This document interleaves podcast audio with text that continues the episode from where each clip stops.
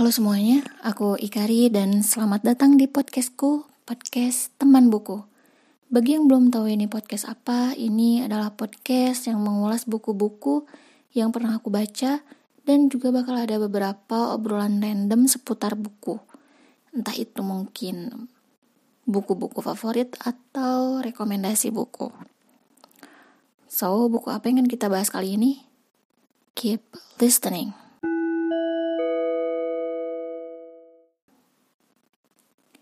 Kali ini aku akan ngebahas atau nge-review buku yang berjudul The Traveling Cat Chronicles. Penulisnya adalah Arika Wahiro dan buku ini diterbitkan oleh penerbit Haru. Mari kita lanjut ke ringkasan buku.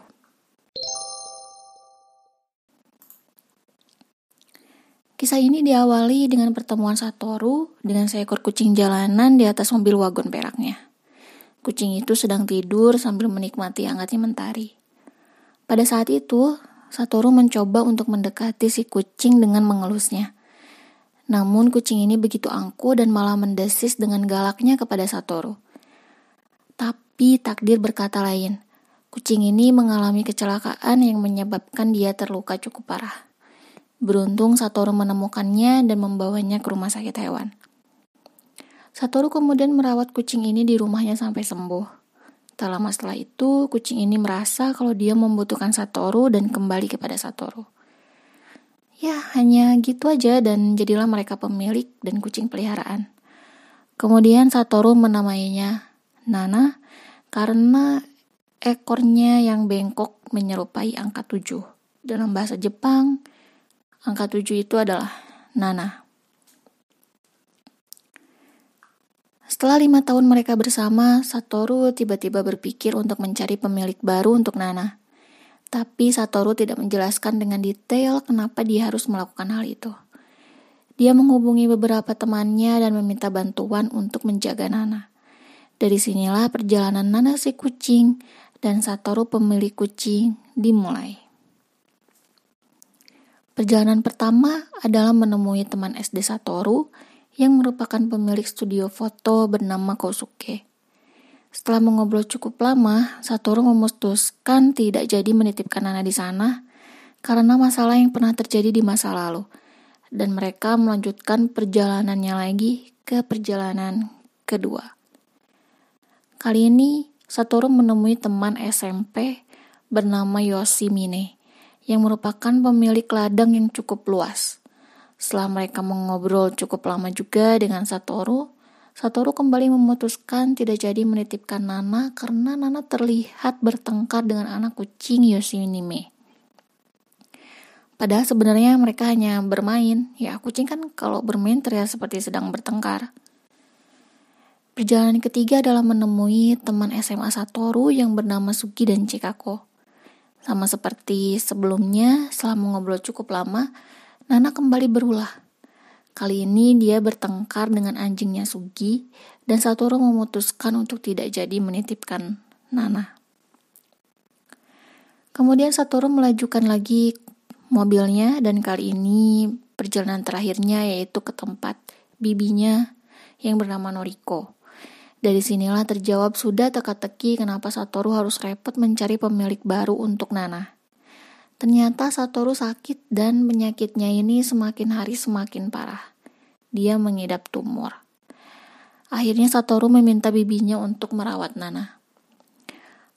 Di akhir kisahnya, Satoru ini meninggal dan Nana dirawat Noriko sampai akhir waktunya Nana pergi dari dunia dan digantikan oleh kucing kecil yang tiba-tiba ada di depan pintu rumah Noriko. Jadi tiba-tiba ada yang nyimpen gitu si kucingnya di depan pintu rumahnya Noriko. Oke, kali ini kita lanjut ke review buku.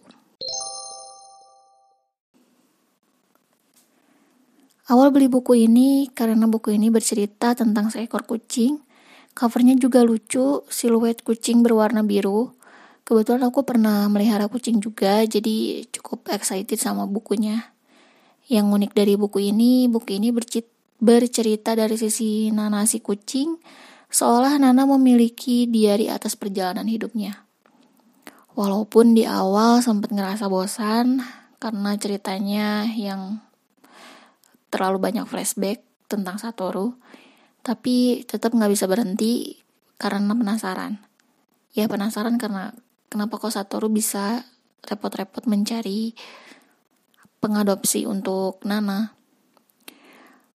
ada masalah apa gitu kan pasti pertanyaannya ke situ dan ternyata jawaban masalahnya itu ada di akhir bab dan memang klimaks dari cerita ini ada di akhir bab pada saat Satoru harus dirawat di rumah sakit dan Nana di situ berjuang keras untuk menghibur Satoru sampai akhirnya Satoru meninggal. Ini adalah adegan yang mengharukan, tapi ada adegan yang lebih mengharukan lagi, yaitu di epilog dari buku ini. Nana yang sudah di penghujung hayatnya pergi ke suatu lapangan yang luas dan dia melihat Satoru datang menjemputnya. Ya, sepertinya sudah lama Nana menantikan hal itu dan sudah lama pula Satoru menunggu Nana. Memang kalau kucing mau meninggal itu dia kan suka pergi ngejauh dari pemilik hanya agar tidak merepotkan pemiliknya ini. Gitu, ada yang sudah baca atau juga dibuat nangis sama buku ini? Kirim DM aja ya. Oke. Okay.